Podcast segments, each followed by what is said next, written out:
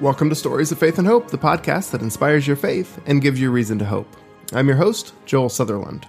Last week, we had part one of our conversation with Sarah McDougall. She shared quite a bit about herself, what some of the experiences that she's been through, and what has inspired her to start organizations to help women who are dealing with domestic violence.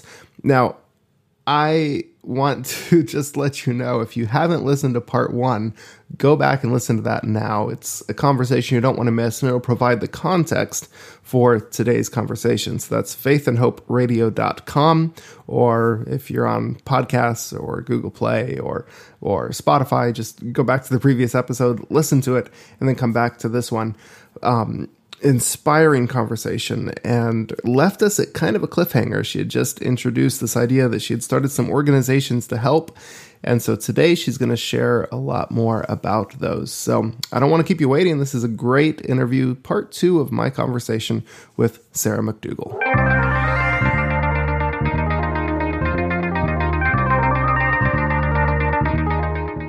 Sarah, welcome to Stories of Faith and Hope. Thanks, Joel. It's good to be here again. I'm really glad to keep this conversation going. Yes. And we have so much more to honestly talk about. Yeah, we do, because that last cliffhanger was brutal. So all I have to say is, if you missed last week, go listen, because there's no way. He keeps telling me, he keeps telling me that I need to recap and skip it short. He does not know me, clearly. Yes, and you can go online at faithandhoperadio.com. You can hear the first part if you have not. But reintroduce yourself just briefly. Yeah, are you setting a timer? I'm watching my own timer right here. I'm going to see if I can do this. So I was born and raised in a dedicated Christian home, missionary kid, traveled a lot, doing a lot of humanitarian aid and resources and mission work. And that definitely shaped my life, even though I was from very salt of the earth, deep South farming families in my family history. So I kind of got the best of both worlds. And, as I grew up, I became a Christian pastor's wife and spent 13 years in an abusive marriage. And I'm a survivor of abuse in the faith community. And now I work and volunteer full-time in helping other women find their voice when they are going through or have experienced that in the past and they're trying to figure out how to go forward. All right. So tell us a little bit about that. You are the co-founder of both Bucket Brigade Against Abuse as well as Wild Women in Leadership Development. Tell us a little bit about those two organizations and why you're so passionate about that and what they can do for our listeners as well as people all over the world. Sure. So Bucket Brigade Against Abuse is actually an organization in the Seventh-day Adventist Church. It's kind of, sweeping our own side of the street kind of thing. So it provides training, education, promotional awareness about issues of abuse in the faith community, and also does victim liaison and victim support for those who have allegations of abuse by church leaders, particularly in the Seventh-day Adventist denomination. If you follow the news at all, you're aware of the University of Michigan and Larry Nassar, the coach who molested hundreds of girls. Yes. If you follow the news at all, then you will be seeing anywhere from dozens to hundreds, if you count over the last 2 or 3 years, of sexual predators and abusers who've gone under the radar in every type of close-knit organization, from Catholicism to Protestantism to sports and athletic organizations to the Hollywood, Harvey Weinstein. I mean, you name it. If there is a power-driven organization where there's an opportunity to create the dynamic of victims need to keep silent in order to not be assaulted in any number of ways, assaulted verbally, not, if a young athlete, a young gymnast spoke out, she'd lose her spot on the team, kind of things where there's these high risk for victims to say anything. And also an extreme lack of education and awareness on what abuse really is and what trauma it brings. We have 2 or 3 years now of explosive uncovering of these types of situations all across a spectrum of organizations. So it's not just churches. It's not just politics. It's not just athletics. It's all of them. Yeah. And I know there are some who really hate like the Me Too movement, and they think there are agendas underneath that. And, you know, I'm not here to discuss whether or not that is true. What I am here to do and what my focus is to bring opportunities and resources for support and healing for those who are legitimately experiencing or recovering from some form of abuse. So I could probably build a politically driven platform on that. I don't go there. It's just way too polarizing. And where my heart is helping those who've been wounded by people in power over them who should have known better. Yeah. And so that's where Bucket Brigade Against Abuse is. Definitely it's a third party kind of organization, nonprofit organization that is addressing those within the Seventh-day Adventist denomination, sweep their own side of the street kind of thing. You know, other denominations may or may not be addressing it. This denomination is. And so, and a lot of people freak out. They're like, oh, it's going to make us look bad to everybody out there in the world. No. Keeping it secret and covering it up, when that blows open, that's what makes us look bad. Yes. Yeah. It's dealing with abuse in the faith community is not airing the dirty laundry. You don't put dirty laundry on the line. If there's laundry on the line, it's because you did the laundry. And what my point is that churches and communities need to do the laundry. Yeah. Otherwise, you run out of clean clothes and you end up wearing clothes that stink. Yeah. So, and everyone else can smell it. And everyone else can smell it. And you may swear all day long that you are not dirty, but you smell. Yes. So, you know, at some point it will be, your sins will find you out. So this is Bucket Brigade Against Abuse is about putting out those fires. And the Bucket Brigade is not like the janitor mopping. It's like that line of people bringing buckets to throw out the fire. In the days before, you had fire trucks that could come at a moment's notice. Now, Wild is a little bit different. WILD stands for Women in Leadership Development, and it also stands for the 4 pillars of emotional healing and developing into the woman that God created you to be. Now, I talk a lot about women in this because I'm a woman and I work with women. So when I am saying those things, I just want to go on record that I don't believe that women are the only abuse victims out there. I don't believe that men don't get abused, and I don't believe that that there shouldn't be resources for men. But because I believe all those things, men can be abuse victims. There are abused men. There should be more abuse resources for men, and there should be men somewhere taking care of that. Because in this kind of context, men, it's best for them to work with men and women with women, because it's just better that way. Yeah. So I work directly with women, and the 4 pillars of WILD stand for wisdom, identity, legacy, and daring. And those are the 4 key questions that it takes to be able to reclaim your personal agency when you have been a victim or survivor of abuse. Because in an abusive atmosphere, your ability to choose for yourself has been robbed from you. So wisdom is, how do I make wise choices going forward? How do I decide things for myself and take control in a healthy way of my personal agency? Identity is, who am I? If you've been in an abusive environment, it's easy for that to get lost. So who am I? Legacy is, where did I come from? What do I need to heal from that may have started 3 generations back in my family? And also, what has happened in my own personal life right now that I need to heal from? What baggage am I carrying? So what legacy did I inherit? And then the 4th question is daring, and that is, where am I going? So how do I make wise choices? Who am I? Where did I come from? And where am I going? Those are the 4 questions any woman coming out of an abusive experience needs to be able to journey through. Because abuse in any form leaves us in a wilderness. It leaves us feeling empty and broken and abandoned, like we're wandering out in the desert, and it's trying to find a way to reorient. So what I like to say with WILD and the Women in Leadership Development resources and programs and opportunities for healing is that it's guiding women out of the wilderness and into the wild. I love that. Out of the wilderness into the wild. Do you have any stories or experiences that of women that you've worked with as you've been, with these two different organizations and the journey that you've been on with people? Lots and lots. Let me think really quickly about, what I could share. So obviously anything I share, let me just say this. I can share some stuff, but it will be kind of an amalgamation of things that are common with different people because I take confidentiality with my women really, really, really highly. I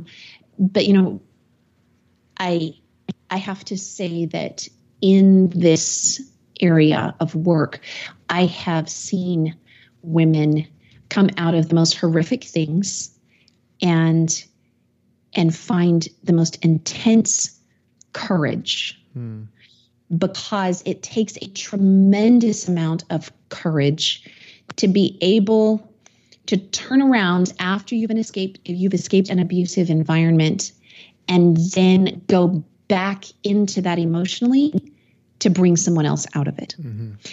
And for example, I know one young woman who had been living and researching her abusive environment and what was going on for a little while before she contacted me. And when she contacted me, she was pregnant with baby number 4, 3 children under the age of 5, and she had 94 cents in her bank account. Mm. And she said, "I'm ready to go. Where do I go?" And so I helped activate a team in her area. She was in another state. And she is now out and safe and on her feet and raising her babies. And it is hard and it is exhausting, but she is breathing free air where she can heal. Mm. And, I know another woman who now I kind of work closely with, I'm thinking of a couple, one who had been in an abusive marriage for more than 30 years and her children were pleading with her, her grown children pleading with her to get out. Mm. And she has, and now she is becoming an advocate and studying and researching and training herself to be able to help others. Because the thing is, when you experience this, other people in the same environment are drawn to you. Hmm. And you may not even know how they know. That's how I got involved. Hmm. I was inundated with women asking me for guidance. And I was just like, girls, I am just figuring this out for myself too. And I was reading voraciously and I went and got certifications and training and realized that I needed to create a peer support group. I needed to bring all of these women in together so that they could support and pray for each other. Mm. And I needed to work with other colleagues to develop training seminars and to develop, awareness programs and to develop also things for WILD, which are things like online training courses for how to set goals, webinars on how to learn healthy self-care instead of neglecting your own mind and body and heart so that you can heal. And every single woman that I work with has been through something herself. Mm-hmm.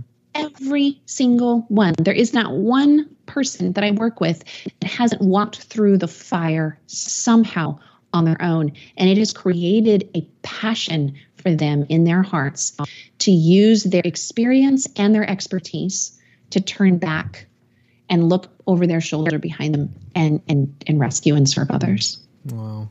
So let's say maybe some of our listeners today are in an abusive relationship and they've known for a long time that it's not right, that they need to get out, but they're at a loss of what to do next. What would you say to them? Well, whether they've known for a long time or whether it is just dawning on them, because, you know, honestly, I tell girls all the time, if you have to Google someone's actions, or if you have to go searching online to figure out what you're living with, it's past the point of bad. It's dangerous.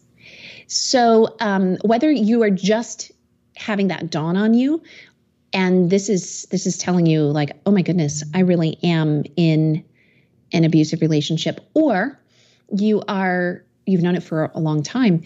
What you need to do is begin safely educating yourself to understand what you're going through, so that you have a clearer picture, and it makes it less easy for the other person or persons in your life to change circumstances so that you continually take all the blame. They may do something that is downright evil, and somehow you end up being the one saying sorry and apologizing for it. So start educating yourself. And on my website, I have articles about how to know if you are the abuse victim or the abuser. I have articles about which books you should read if you're trying to learn more about abuse in order to educate yourself. I have a bunch of resources on that kind of thing. Also, if you are realizing that you need to separate from an abusive spouse, you may not be ready to think about divorce. You may have a belief system where you feel divorce is not an option for you, but there is nothing in the Bible. In fact, I believe God's heart is very much toward the safety of his daughters. No one has a biblical right to abuse you or to sin against you with impunity. And so if you need to find a way to safely separate, to escape, to put yourself into a better environment, then you need to contact the National Domestic Violence Hotline. You need to find out very quietly and safely where your local shelter is. You need to talk to professionals, probably not your pastor, because most pastors are not trained in abuse or trauma, and they may give you, not knowing it, but they may give you dangerous advice, or they may alert your abuser, which would put your life in danger. You have to know that the time of leaving is generally the most dangerous time of an abuse victim's life. And there are some stats that are just shocking. If your spouse has ever put their hands on your neck, or tried to choke you or strangle you in any way, you have a 750% higher chance of being murdered by that person. And so if you're thinking that separation is something you need, if you're worried about the safety of your children, if you're only staying for the children, but you realize they are growing up in an environment where abuse, either to them or observed to you, is their normal, that is when you need to contact the people in your area who can help you make a plan to escape. Thank you. So you've been developing some resources. You've already mentioned, you know, some courses, some things like that. Just share really briefly as we close. You know, what's next for Sarah McDougall? What are you helping? What resources are you developing for these women?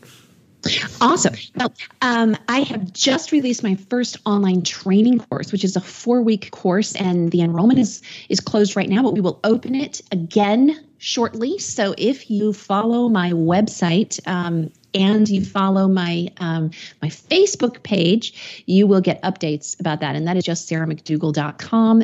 SARAHMCDUGAL.com, or search for Sarah McDougall with that spelling on Facebook. So what we're doing with that, it's like the online training course that we've just launched is, it's all about learning to set goals and follow them through. And a lot of times when we've been in an abusive environment, we feel very frozen. Like, how do I take charge of my life in a healthy way? Well, this is to help you do that. so that you feel like you're living with purpose again.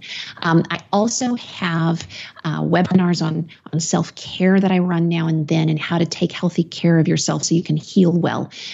Resources on how to fill your mind with God's truth so that your thought cycle, that audio loop that plays in your head, is not the lies that your abuser told you about yourself, but is actually God's truth about you, so that you can build up your sense of value and worth again.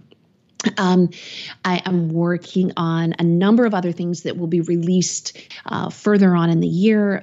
Bible study programs for women's Bible study groups. I'm working on a book about empathy and narcissism and abuse, and how that ties in with understanding the gospel.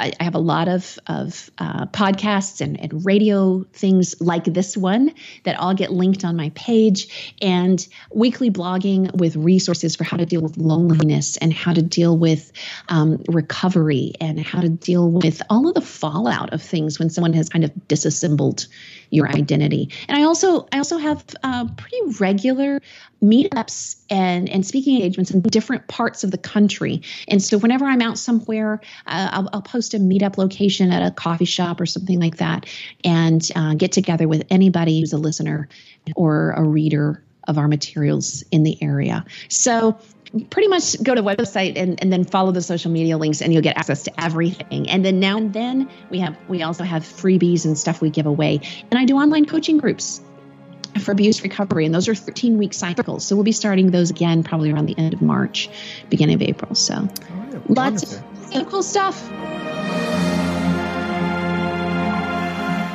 Such a practical conversation with Sarah McDougall. I hope you check out those resources. She has so many available. You can find them, again, at her website, sarahmcdougall.com. That's sarahmcdougall.com. sarahmcdougall.com. Check those out. Next week, here on Stories of Faith and Hope, we have another special guest. We have Pastor Mike Tucker. He is the speaker director for Faith for Today and Lifestyle Magazine. He was here doing a Mad About Marriage seminar a couple weeks ago, and I got him to talk a little bit about that and share some stories about Mad About Marriage. So here is a quick preview of next week's conversation with Mike Tucker. I had one man who brought his wife to me for counseling. And the truth is that they were there because the man had an affair at work. And the wife was angry, and she was so angry she didn't want to divorce him. She wanted him to die a slow, painful death. But she could not do that because they had 3 daughters, and she didn't want to go to jail, obviously. And so I told her when she came in, if you will do this work, and it's hard work, but if you'll do the work, not only can you survive, but you can be stronger than you've ever been before. And she looked at me like I was from Mars. That conversation is coming next week, right here on Stories of Faith and Hope. Make sure you subscribe. You can find us on Apple Podcasts, Google Play, Spotify. Subscribe so you don't miss next week's conversation, as well as more to follow. You can find us online at faithandhoperadio.com and on Facebook at Faith and Hope Radio. Thank you so much again for listening.